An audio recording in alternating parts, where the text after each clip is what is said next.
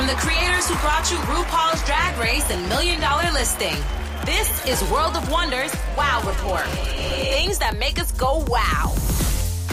Well, hello and welcome to this week's edition of the Wow Report. I'm Fenton Bailey, co-founder of World of Wonder, reunited with Tom Campbell, our Chief Creative Officer.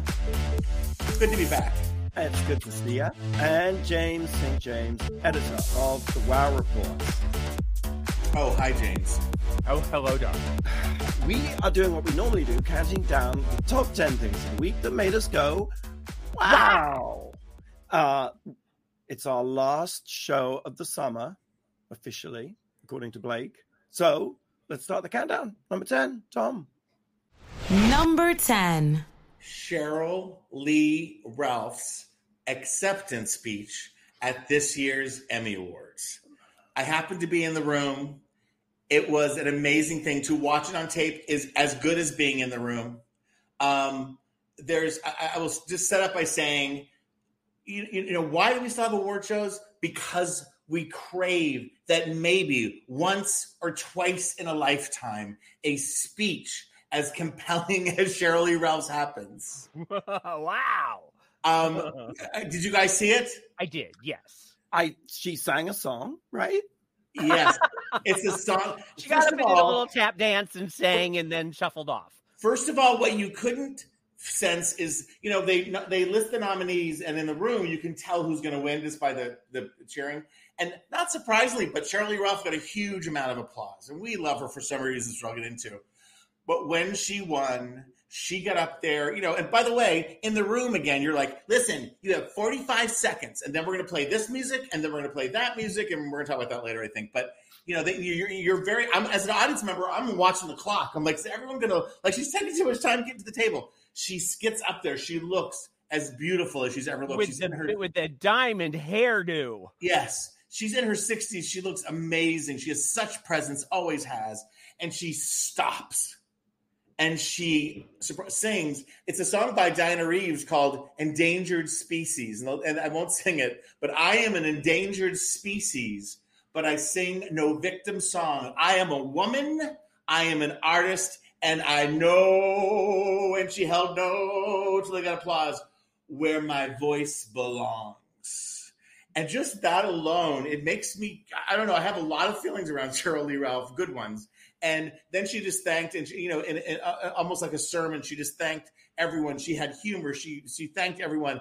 It's uh, it, you know, I used to have to watch, and I still will, Susan Lucci's accept daytime uh, Emmy acceptance speech to be reconnected with my soul. Now I have a three minute version with Sheryl Lee Ralph. Did they play the uh, play out music? Did they cut her she, off? She, I, I, think the people in the booth are smart enough to know this is yeah. a moment for all time, and they let her be you know, I was going to do uh, one of the topics was going to be about music playing people off and how they had the sense to let Sheryl have her moment. Yeah. And they tried to do that to Jennifer Coolidge and they tried to play her off. And Jennifer just started dancing and stole the moment uh, for herself and kept going.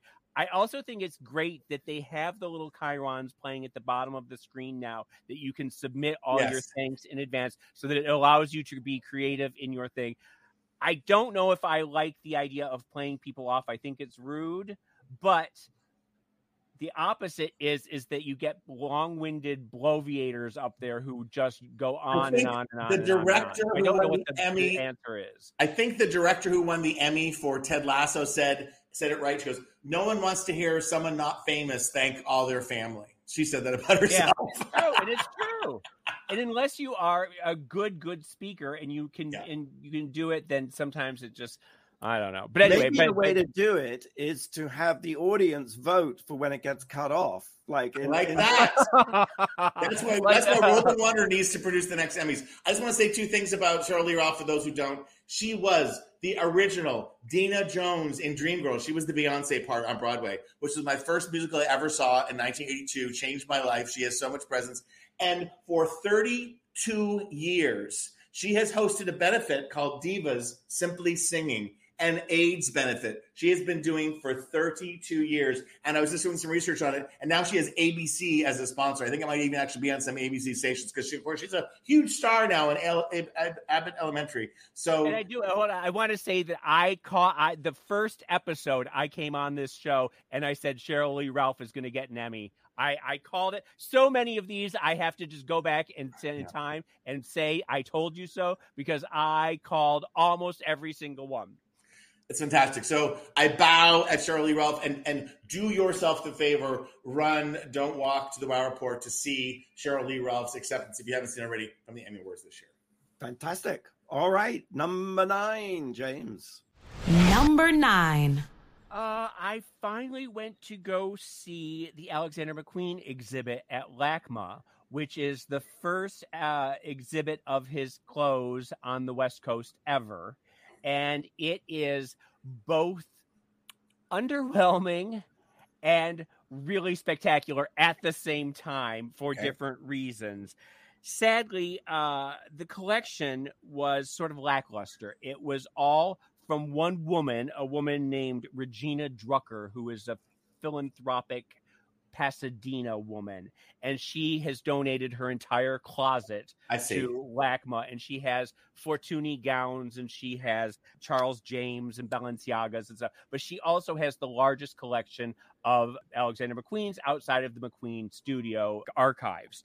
But all of her outfits are sort of the pedestrian day dresses and things like that. She doesn't have the showstoppers that the Met had, that the, the Met exhibit had. Yep. So it's a lot of really beautifully made garments that are in, sort of fabulous, but they aren't, you know, the giant, giant, giant, fat jaw dropping ones. What was jaw dropping, though, was that Night Fever guest Michael Schmidt, who is on this week's episode of Night Fever, did all the headpieces for it. Every single mannequin head, Michael wow. Schmidt did the headpieces, and they are woven twigs in elk's antlers. He did these wing, he knit these cable knit wings coming off the head. They are, he did like mosaic tiles going up into giant, uh, like beehives. And I mean, just unbelievable, unbelievable stuff. And if you go, go for Michael Schmidt's headpieces. They are absolutely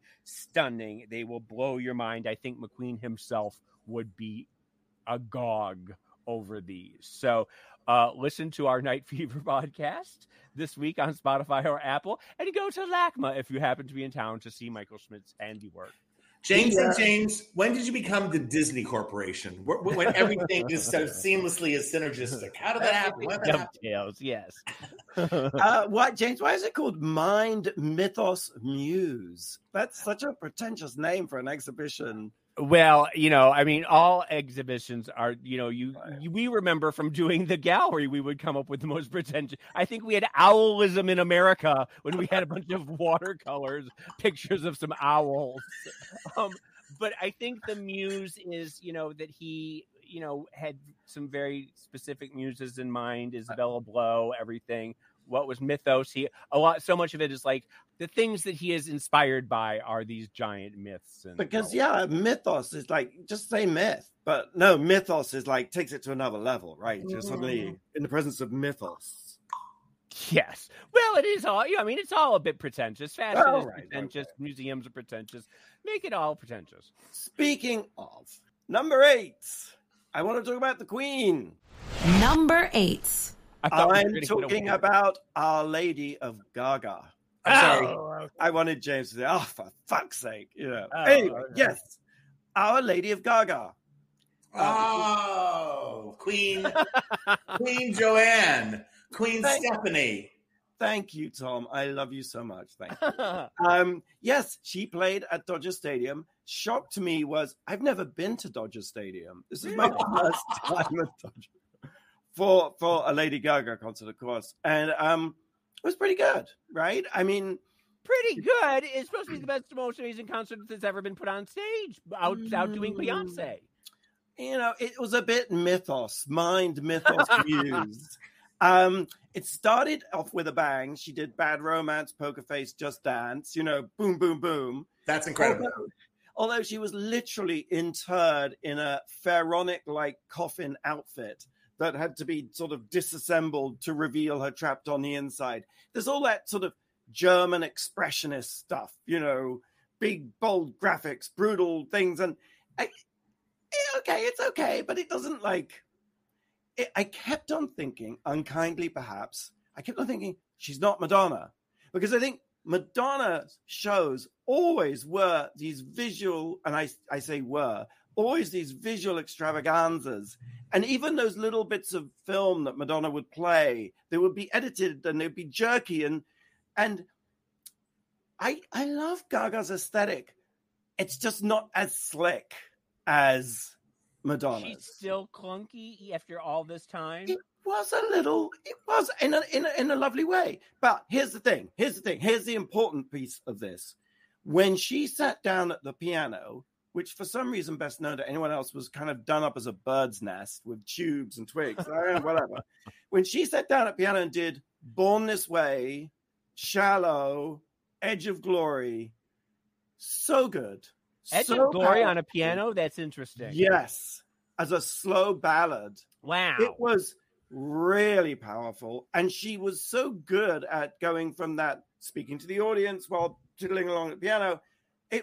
It those three songs, it was worth going just for those three. And um I heard the same thing from from my friend Ethan who went. He's he loved the whole concert, but he thought that didn't she come forward or something on the piano? Yeah. She changed positions, and he Yeah. felt like he just got such a huge dose of Gaga. Well, and her- but I have power. seen Gaga with you, Fenton. I've gone to a Gaga concert with you. How does it compare? Has she? Remember, we I thought we were so blown away during the was it Born This Way concert or yeah, I I it I think partly when you're in a giant stadium of 60,000 Oh. people, if you're not there are only a few seats in that stadium that are ideal. And we were sort of down low, so you can actually always see the dancers, you know, and Right. so you were watching the screen a lot. I mean, it was it was a spectacle, no question.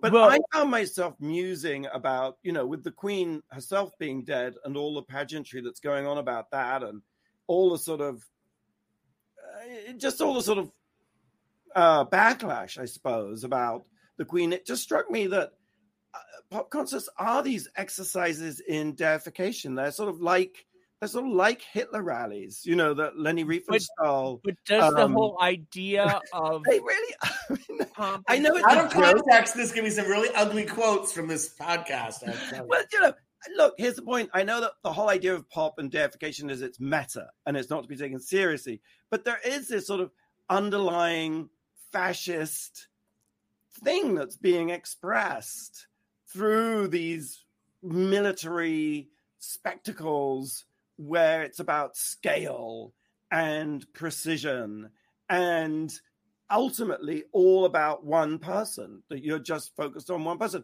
I'm not critiquing gaga as a as a monster royalist or anything. Yeah. i'm just saying it's human nature i think No, but, but don't you find that with the death of the queen and all the pomp and circumstance surrounding that and the majesty and blah blah blah, that there's a backlash to it, and the, the whole idea of that type of of fascist, uh, you know, pageantry feels antiquated, and that's sort of maybe what uh, Gaga hasn't quite realized yet is that you do need to probably Oh. scale down in 2023. I think ritual is so deeply embedded in our DNA, and I think I think we crave it. I think we can rebel against it and say what we want. I think ultimately we crave it. Exactly. I, I think we rebel against it, we tear it down, but then it pops back up in a new iteration. That's kind of what I'm saying. But, but that- the wrong people are getting the majesty and the pomp. When we had Trump and and his majesty and pomp, and then the Queen, who you know, for all intents and purposes, was uh, a terrible person. If you go on Twitter, Um, he- I would recommend not going on Twitter because I don't think she was a terrible person. She was born into a set of circumstances, and I think Yeah, acquitted herself I mean, under those We're going to talk about her I, later. I know, but you can't get a you can't get a Brit to get an uh, honest answer out of this one. I'm giving you an honest answer, James. Oh my gosh, my gosh. I mean, I, I love her for a number of reasons. I love her little outfits and everything, but the whole Yes, oh. thing, if you bubble, It's hard to know if we're talking about Lady Gaga or the Queen right now. I think we're talking about the Queen. Honey, But we're talking talk about- Lady Gaga. So We're talking about the same thing all the time. Queens. the topic never varies. It's Queens talking about Queens on Queens. Queen Gaga. All right. Well, let's take a break. Just before we go to break, I'll tell you RuPaul's Drag Race UK Series 4 coming next week, September 22nd on Wow Presents Plus Worldwide. That's Randy's birthday, September Oh. 22nd. Um, Boy George, Olly Alexander, Mel B, FKA Twigs, they're all guests.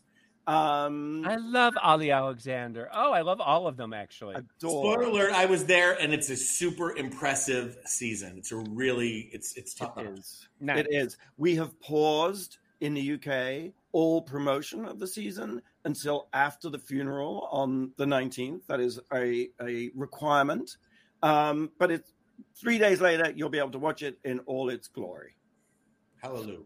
Halle- Hallelujah, God save the Queen, what have you? All right, we'll be right back after the break. You're listening to World of Wonders Wow Report.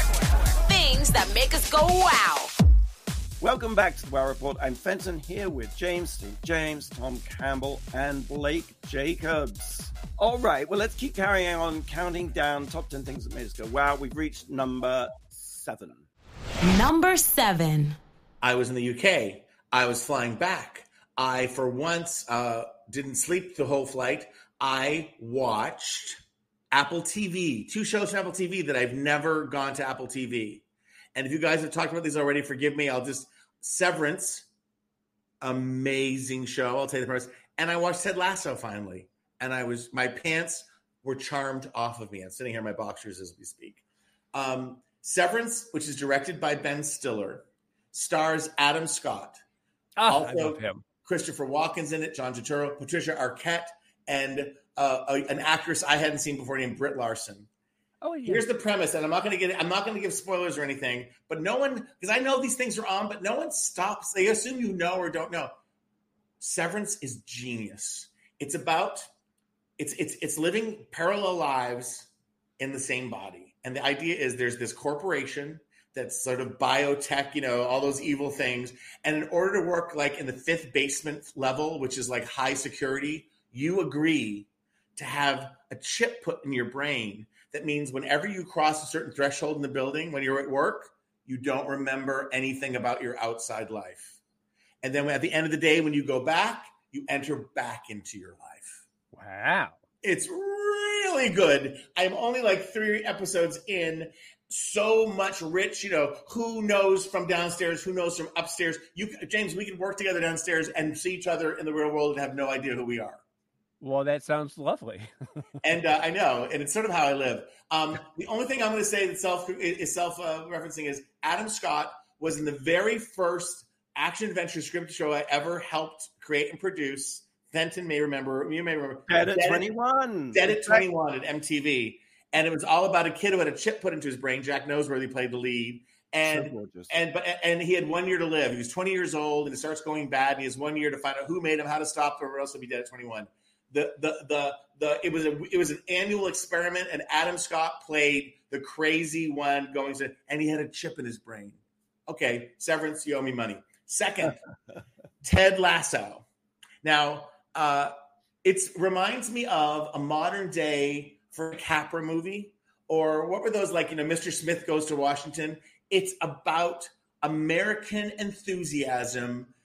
Um, Ted Lasso is like a, a, a college uh, football coach who gets hired by the ex-wife of a soccer, you know, football in England soccer team. She hires him unbeknownst to him, to basically tank his, her team. She wants to get back at her husband by destroying the soccer team. So she brings this fish out of water, Ted Lasso, who is this upbeat, inflappable, against all odds. The whole stadium is like, wanker, wanker, wanker. They hate him. But the, the ensemble cast, including Hannah Wedding, uh, Waddingham, who won last year for supporting actress, Juno Temple, who plays kind of like Posh Spice to Beckham, uh, Phil Dunster is amazing. Nick Mohammed plays Nathan, this little uh, like water boy who ends up being sort of like a genius, and uh, and and Brendan Hunt plays sort of Beckham, and you see him in his underwear, James. If that that will make you sample. But here's Uh, the thing about about Ted Lasso that I don't quite I can't quite understand, and maybe you can explain it to me. Have you watched Is it? No, Okay. and I don't want to watch it because nothing about what you just said interests me in the slightest. And yet, everybody says that it's the best show ever on television. And and I, I tapped into it's it's sort of the Mr. Smith goes to Washington. It's Elle Woods in Legally Blonde. It's about the character that is inflappable. And in this world where everything is corrupt and wrong and people want to undercut you, he, here is this sort of like we weebles wobble but we won't fall down character who is kind of he's from Oklahoma or Kansas or something. He's kind of um, red state in his origins, but he's blue state in his intellect and his heart. It's it's stunning. I, I avoided it all this time, and yeah. I have to tell you they're both great. Okay, last story is so uh, uh, Jason Sudeikis won for Best Actor, and I was at the Emmys, Ted Lasso. And you know when once you go out and do the press tour, you come back in. So he's walking by our table. I'm newly in love with Ted Lasso, and I say, "Hey, Ted Lasso." He looks at me. We're seven feet apart. I'm like, "Oh my god, I love you, Will Arnett." I called Jason Sudeikis Will Arnett in front of him. So, Jason, if you're listening, I'm sorry. Will, if you're listening, Will, by the way, presented, so he was in my mind. Um, Will, if you're listening, you're welcome. Um, That's uh, worse than me calling Mel B Mel C. I couldn't get, I couldn't take it back. We all kind of pretended that he didn't hear, but he heard. Oh. So, so at the height of your career, Jason Sudeikis, you can still run into a douchebag like me who misidentifies you. So that's my. Um, but I cannot. Uh, I, I, oh, I, I have.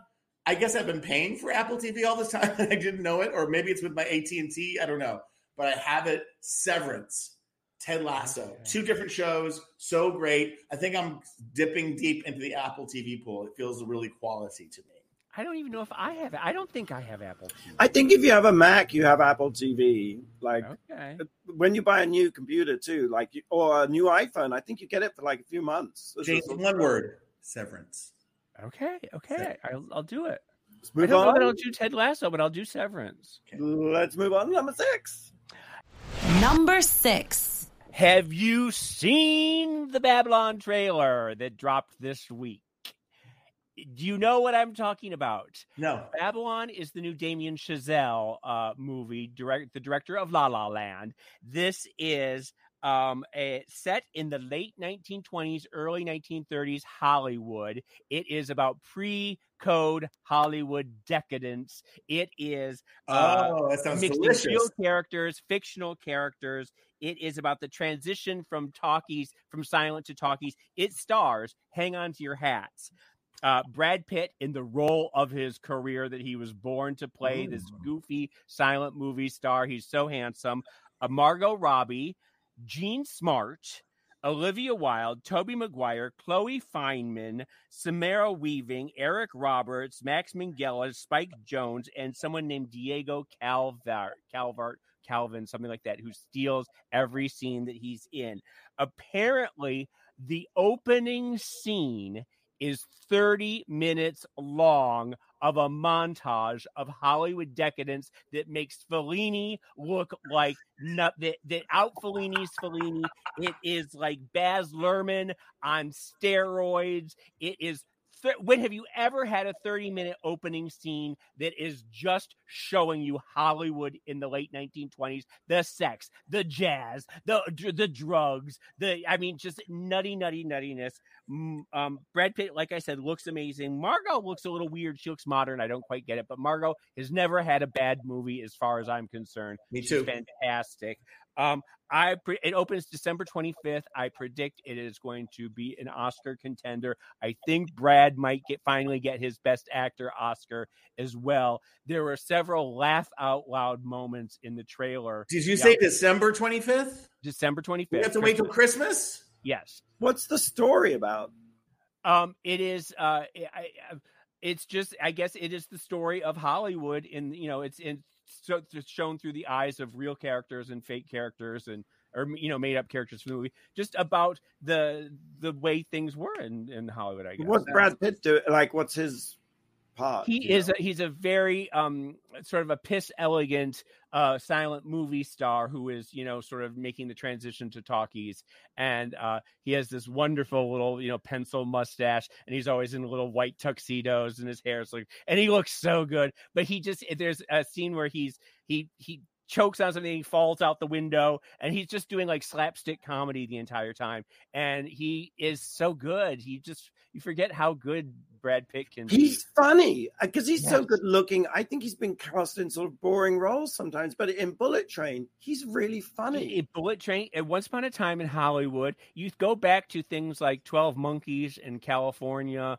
and True Romance. He was hysterical in True Romance. He when he when he chomps into a role, he really takes it and runs with it. So Mm. I am very excited about this. I hope I, we're going to put it on the Wow Report, and I hope everybody gets a chance to look right. at this trailer because it it really it out Baz Luhrmann's Baz Luhrmann is what it does.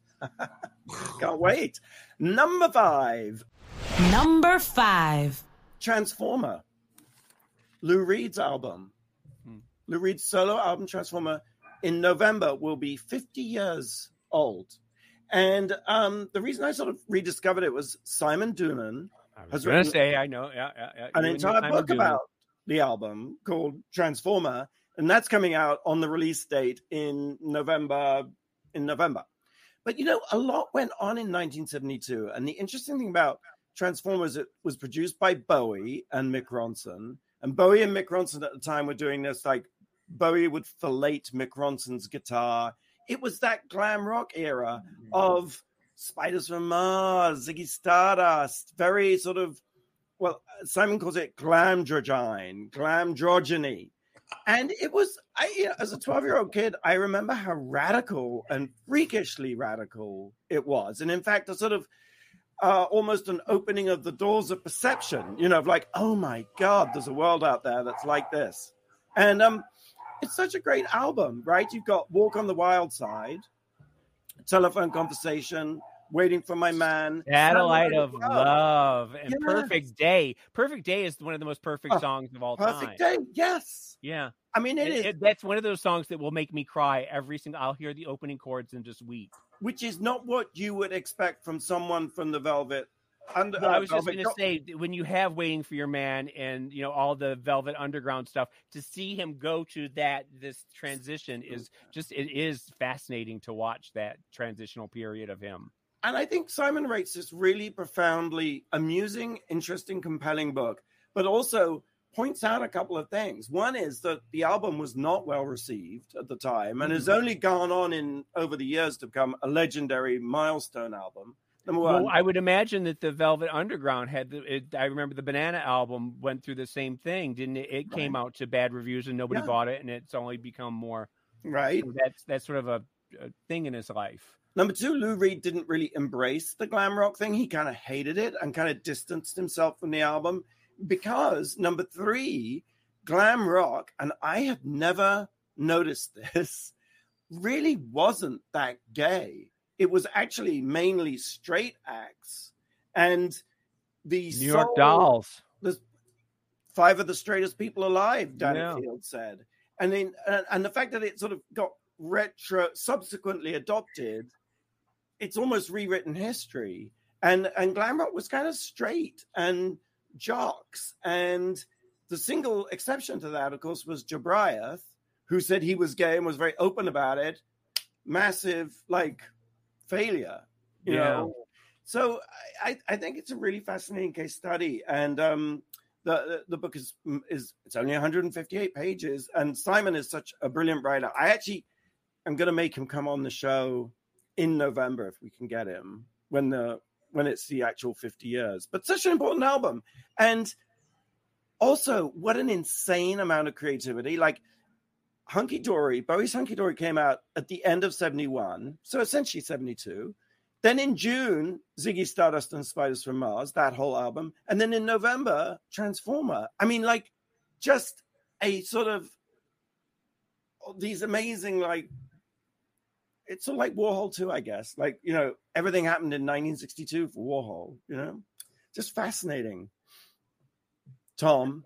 That zeitgeist bubble kind of thing that happened. Yes. Oh, here's a question though. Do you know the, the word naff? How the origination of the word naff? I have a funny story about NAF after this, but yes. Well, because the whole idea is that you had glam rock, and then kind of counter to that was all this sort of everything that was naff. You know, the queer community was is a, naff is a is a Polari word, I was going to say, yeah. that stands for not available for fucking. That, that, and that's how That's I always associate it with sort of like housewifey, like sort of a uh housewifey style type thing. Um, when when I uh, if in 1985, 86, when Boy George and Marilyn had taken over the New York club scene, and they were very much mean girls to me.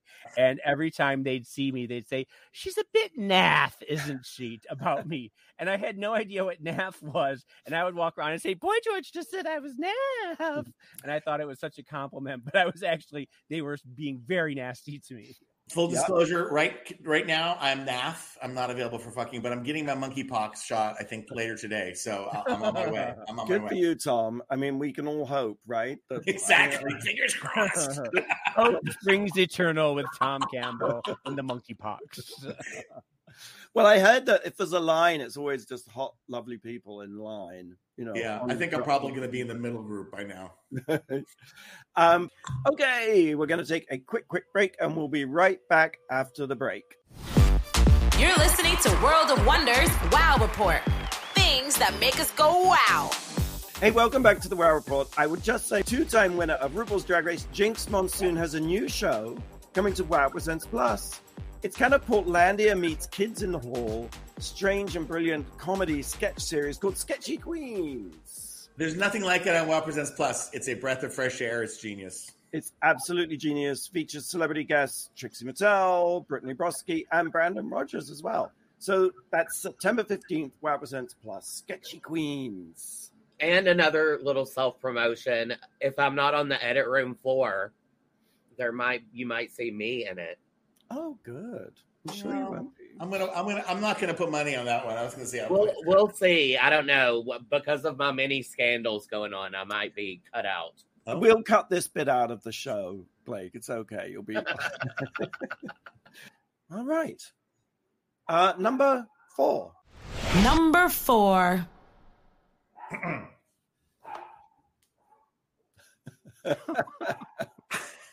I am suggesting we have hat. We have headgear for each of our stories moving forward. I want to talk just a little tiny bit, James, about the passing of Queen Elizabeth. And um, here's what I take away. I was in London. I was in London shooting a show um, when it happened. We'd been told for years, shooting Drag Race and Queen of the Universe, that when the Queen passes away, there'd be a state-ordered eight-day mourning. And we were so. And so the last day we were shooting, we were putting on. We we were letting the audience in to the Queen of the Universe, and there, it's like the Queen is dead. The, like, like everyone, Michelle Visage knew. She knew someone in the palace. She knew ahead of everyone else. And we were like, do we go on? I was just so afraid the whole city was going to shut down. Indeed, it did not all shut down. Um, it's it's hard. I can't even begin to understand what the Queen meant to for 70 years to a country. She's like water there, right? She's just always there. And and um, I, didn't. I was going to do uh, Buckingham Palace, and I felt like an outsider. When I got home that night, I watched uh, lots of tributes, which had been pre-produced, and um, newsreel footage that had been compiled of just her, in, you know, her entire reign. Here's my only takeaway because there's too much to unbreak, break down, pro con, all that kind of stuff. Is all these years later, Charles is king, Camilla is eventually is essentially queen, and think of all the drama that was created by keeping those two apart and Princess Diana and her tragic passing. The only like a 70 year lifespan gives you perspective of like the little stuff doesn't matter. It doesn't matter. It doesn't matter. Just get along, people. That's what I take away from the Queen's passing. What'd you guys think? Well, James. I liked her little outfits. I always liked her little matching coats and jackets and dresses and the little sensible shoes and sensible handbags and the hat that matches. I loved the queen for many, many reasons. I um uh I like Harry and uh Meghan being there and walking with with you know Char um William and Kate. I thought that was very touching. Yes. Um, uh, I loved when uh, Charles had the meltdown uh, over the pen I love that. That is my I, I that, that got me my juices flowing, boy. That was like a Game of Thrones moment where you see the future. it's not the first moment either, because when he signed up to be king, remember there was a, a sort of pen set on the desk, and he was. Well, that's that's the one I'm talking about. That's the one I'm talking about. James, you well, then the other one best- where I saw where it was melt. Yes, and he the had- best one is the leaking pan. Yes, the leaking like- pen. that is well. There's But- two. There's- But Yeah. that, that gives me hope that we might have a crazy king in the future. that that he's a nutty sort of control freak. Can I just But- say? Can I just play what I know you got a butt there, but just one minute. It's like he's signing the thing, and he says, oh, "What day is it?" And the aide says, "Oh, it's the thirteenth, your uh, sir." And then, so, oh, bugger, I wrote the wrong day. And as he's writing it, Camilla, who's standing there, says, You wrote the 12th earlier. And so there's this sort of squabble about what day it is. And then he stands up, and No, this bloody thing, the pen's leaking.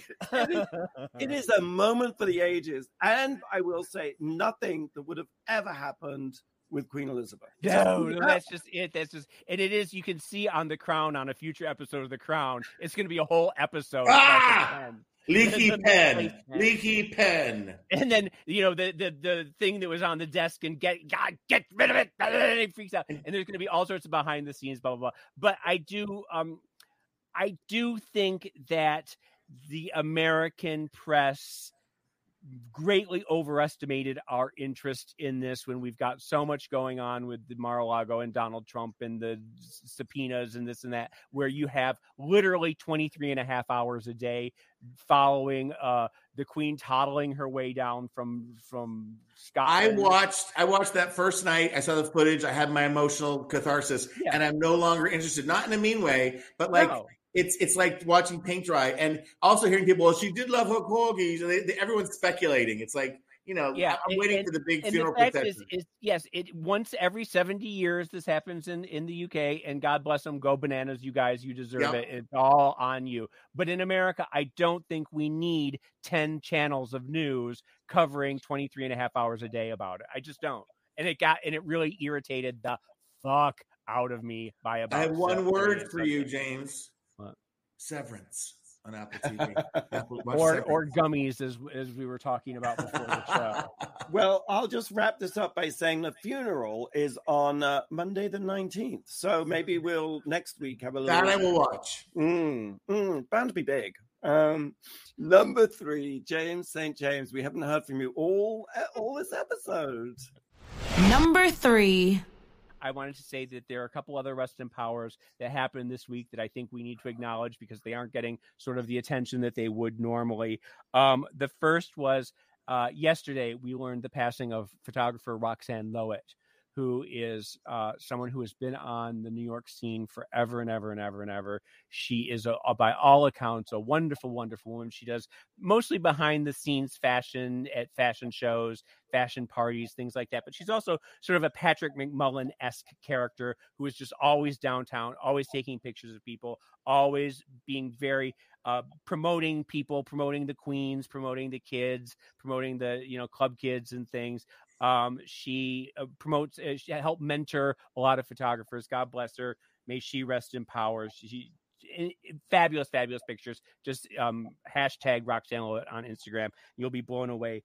Ken Starr died too. He was the uh, yes, the special counsel who uncovered the Bill Clinton affair with Monica Lewinsky. And the only reason I'm bringing him up is because Monica Lewinsky showed such grace and class yesterday when she tweeted. She said, um, uh, as many of you can understand, uh, my thoughts about Ken Starr are complicated, but more important is that I imagine it's a painful loss for those who love him, which is, I mean, th- Very that is. Yeah. Wasn't he also involved in covering up uh, sexual assault Oh yes, young girls? Yeah. guy. I mean, guy. the- he's a terrible guy, and he was on Trump's. Um, he was Trump's lawyer during the first impeachment. So I mean, like, uh, horrible. Yeah. But just what, listening to Monica, who has every reason to bitch and moan Yes. about him. Mhm. She She was the very high good. road. She took the high Um, road. Also, Jean Paul Godard died this week. Which he did you even know that he was still alive? No. No. Shocking, shocking, shocking. Um uh he didn't have much success in his later life after Breathless and Alphaville. Um, did you? I eh, were you a fan? Did you do you know those movies? I've heard of them. I don't think I've ever seen them, but I look forward to seeing them someday soon. Since I've Alphaville is a really spectacular French new wave uh, science fiction movie uh, that Kelly Osbourne remade as a music video. If you have, if you just want to get the two minute version, watch Kelly Osbourne Um, uh, also, um, uh, "Woman is a Woman" is a good one, and also "Contempt" with. Uh, um, Catherine Deneuve. And didn't but, uh, William Klein die too? I was just going to say, yeah, William Klein too, the photographer who did so many fe- spectacular cityscape pictures in the 50s, 60s, 70s of New York. And uh, uh, newsman Bernard Shaw also passed away. Oh, that's right. Yes, oh, Bernard Shaw. What a what a, a, incredible the morning of the Queen. But what a he lived a long, rich life what a contribution what what uh, representation for the black first, reporters. Um, the first reporter on CNN, wasn't he? Uh, he may have been. You're right. Yeah, anchor, yeah. Perhaps. God, it's a bumper week. The Grim Reaper has been really busy, busy, up. busy. All right, number two. Number two. I want to talk about the Queen. Anna Wintour. Ah uh, about 10 years, actually, yes, 10 years ago, we made a film called uh, In Vogue, The Editor's Eye. And that's very much when I fell in love with Vogue and Anna Wintour. Just a sort of, to me, she's a sort of, she's a sort of Warhol figure in my estimation. And uh, of course, now Vogue is now uh, 2022, 130 years old. And they celebrated by doing this thing called Vogue World. And I was like, well, what, you know, you see a little thing advertising it, and it, it was a live streaming thing. And I actually just put it in the calendar and watched Vogue World. It was, um, it was a fashion show. It was in the meatpacking district. They basically just took a street and they had all these people walk down the street in different fashions. Supposedly, this season's fashions. Honestly, I couldn't tell you, but they had, and it was such an interesting mix of people. There was a Baryshnikov, I think. I saw that. Um, I saw a clip of him. That, yeah. Right? Uh, Brooklyn Peltz Beckham and his wife. Mm-hmm. Um, Kanye West was so late that it looked like he was walking down the street, but he was just walking to his seat. Um, Serena Williams opened the show. Oh, and, in the silver, the silver cape thing, yes. yes. And it was so interesting. It was interesting because it was sort of like a fashion show, but it wasn't really. And also because it was different looks from different collections it didn't feel very cohesive. It was extraordinarily diverse. It was sort of more like a sort of parade and of of 500 people. And of course, I didn't know who any of them were really. I mean, it was a mixture of models and celebrities. It was just really extraordinary. And um, they played one of the tracks was Din Daa Daa. Uh, Din Daa Daa, Din Daa Daa. Is a, a Was it the Kevin Aviance version? Sort of, well, that's that's sort of where I'm going with this. And then they played Vogue, Madonna's Vogue, which I think actually is, I think that track, even though it had nothing to do with Vogue magazine, I somehow feel it was the shift that made Vogue to, to sort of Vogue into the modern era. Even though it was nothing to do with Vogue, I felt somehow it elevated the whole idea of Vogue and fashion. Um, I suppose I like this idea so much more than what the Met Ball has become. Yes, I'm not saying the Met Ball should go away. That's not my decide. But Fenton, leave the broadcast early. Email your friend Anna and say, "I would like to produce next year's Fashion Boulevard," because it sounds more exciting. Like it's a parade. It's all these things. It, it, it, was so it was so diverse, not just diverse in a woke sense, diverse in every sense, and it was also in some sense very understated. Uh, it wasn't, as you say, Tom, exclusive or elitist in its feeling, and it was just interesting. And the fact that, um, that of course, Anna was there, and there were plenty of shots of her, and of course, sat next to her, I couldn't make out who it was because it's quite dark and it wasn't perfectly lit, which I also like because it was it was street. Yes, and I think that that's what's been so interesting about fashion since Vogue, the single, is that it's really all been about street, and this was genuinely street. Okay, so it was in the meatpacking district, which isn't really street street; it's sort of elite street. It's cobblestone street. street, though. Cobblestone street.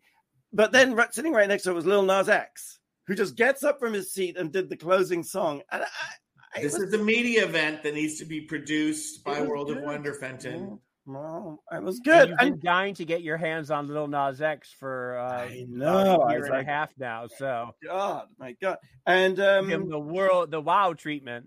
it was just so, it was kind of nice, James. And I know you, James, are very over fashion, but I also felt in a way, it felt slightly like this was post fashion. Because I feel that it, it, it was a bit, you know, as at the Lady Gaga concert, looking at people in the audience, and honestly, most of them looked terrible. They were wearing all their own outfits and everything, and it, it just wasn't fashion. It wasn't good. The people look like they've just You're been coming digging for the little monsters. Well, in they all look like they're at Halloween or something. No, Like, not exactly. Tom. It looked, and I- the similarity between that and Vogue World, they were kind of similar. And what Lady Gaga said at one point in the concert was, you know, it looks like a lot of people are here who know who they are. And that was the thing. Even though there wasn't a cohesive look, and even though I wouldn't say it was chic, what was really strong and undeniable that people knew who they were and were being who they wanted to be. And I felt that was an amazing, inspiring thing.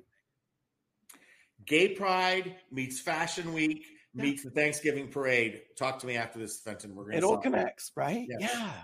All right, let's take one more break and then we'll reveal the number one thing that made us go, wow.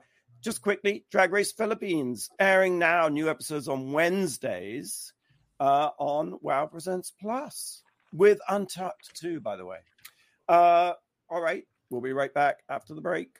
You're listening to World of Wonders Wow Report. Things that make us go wow.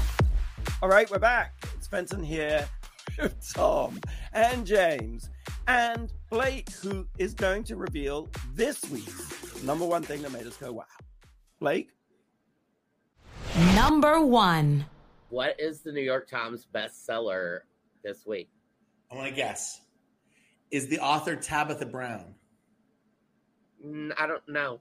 Tabitha It- Brown is, is incredible. She's a, she's a New York Times bestselling author. We work with her. She has a show called uh, "It's Complicated" on the Food Network, and she's an amazing human being and spiritual guide and soul. She's for another day. I love Tabitha. Anyway, I have a guess. Is it A.A. Milne, uh, Winnie the Pooh? No.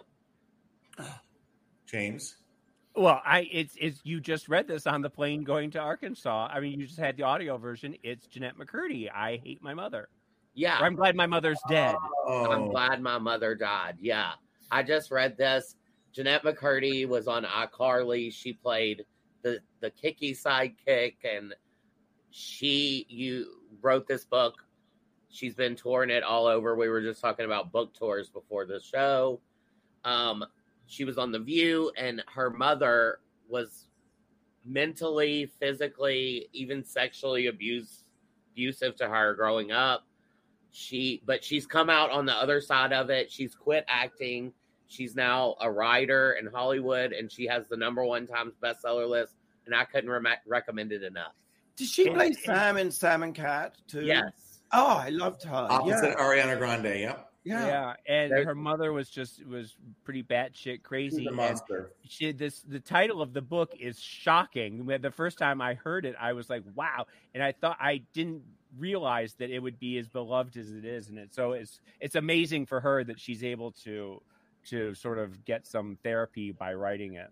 and she went to therapy and that's where she realized that her mother was abusive. She always held her mother you know up on a pedestal. Of course. and she went to therapy for anorexia that her mother taught her how to do to you know stay young for these kid roles. And the therapist was like this sounds like abuse. And she left the therapist like how dare you but then eventually went back to another therapist and worked through it she realized it and I, it's just really good Wow. Oh wow, that sounds great. Have Yeah. you read it, James? No, I haven't, but I'm I'm interested in it now. Definitely. Mm. And does she read the book? She does. That's another thing I love on audiobooks when the author reads the book because I feel like they actually know what, you know, they read it in the voice that they, Right. Can't blame it on the edit. You wrote it. yeah. Oh, and I also wanted to tell you guys I saw the most fun horror film I've seen in forever. Like I didn't know what was going to happen next. Is it the Winnie the Pooh horror film? No, it's Oh. not. But I, I have heard You're of all that. about Winnie the Pooh this week, aren't you? You're on a little poo kick. I'm on a poo rage. Yeah. It it just Winnie the Pooh just came back into like the public domain, right? Yes. Um, uh, that's why they made that horror film. But anyway, this was sort of this movie that I saw was sort of two films in one. It starts out straight horror. It cuts to another story introducing the second main character, who is a famous, kind of has been, but I'm not going to tell you who it is. It's kind of like a new horror genre, rental house horror, where people rent Airbnbs. Like it's Oh, pouring right, rain. yeah. A girl, a girl pulls up to a recently flipped Airbnb in a really rundown neighborhood of Detroit because she has like a job interview the next day, and then only to discover to her horror that someone else had already rented the, the Airbnb. But she ends up like deciding against all odds to stay there with this guy who is actually Bill Skarsgård, who is an executive producer. Yeah. The main horror Eyes. the main horror character is amazing. Um, the theater was packed on a Tuesday night, and everyone was laughing and jumping and spilling popcorn everywhere. Even touches on the Me Too movement. Go see the movie Barbarian. Barbarian. Yes. But now wait a minute, you just made me go see Bodies, Bodies, Bodies, and you said that was the best horror movie you've ever seen. So This how is even compare? better than that. This That was last better week. That that. was last Yeah. week. Okay. I like that Airbnb horror movie as a genre. I think there's something something there. Yes. Yeah, totally. And then you're not going to tell us who's in it? Is it Charlene Tilton? no, it's not Charlene Tilton, but good guess. Lisa Um, Hartman. No, it's an actor. Richard Simmons. an actor who plays an actor. But I just want you to like not know as much as Okay. I didn't know because I Mhm. read basically that a girl discovers that she's sharing an Airbnb and decides against all odds to stay with the guy, and that's like all I knew. Barbarian. Barbarian. Ah, Okay. all Not to be confused with Medieval, which is also out at the same time. I got them a little confused when I was at the movie theater. Thanks, Blake. Uh, thank you, James. Thank you, Tom. Good to see us all again. Um, same time, same place next week. Until then, go out and do something that makes the world go. Wow. Wow.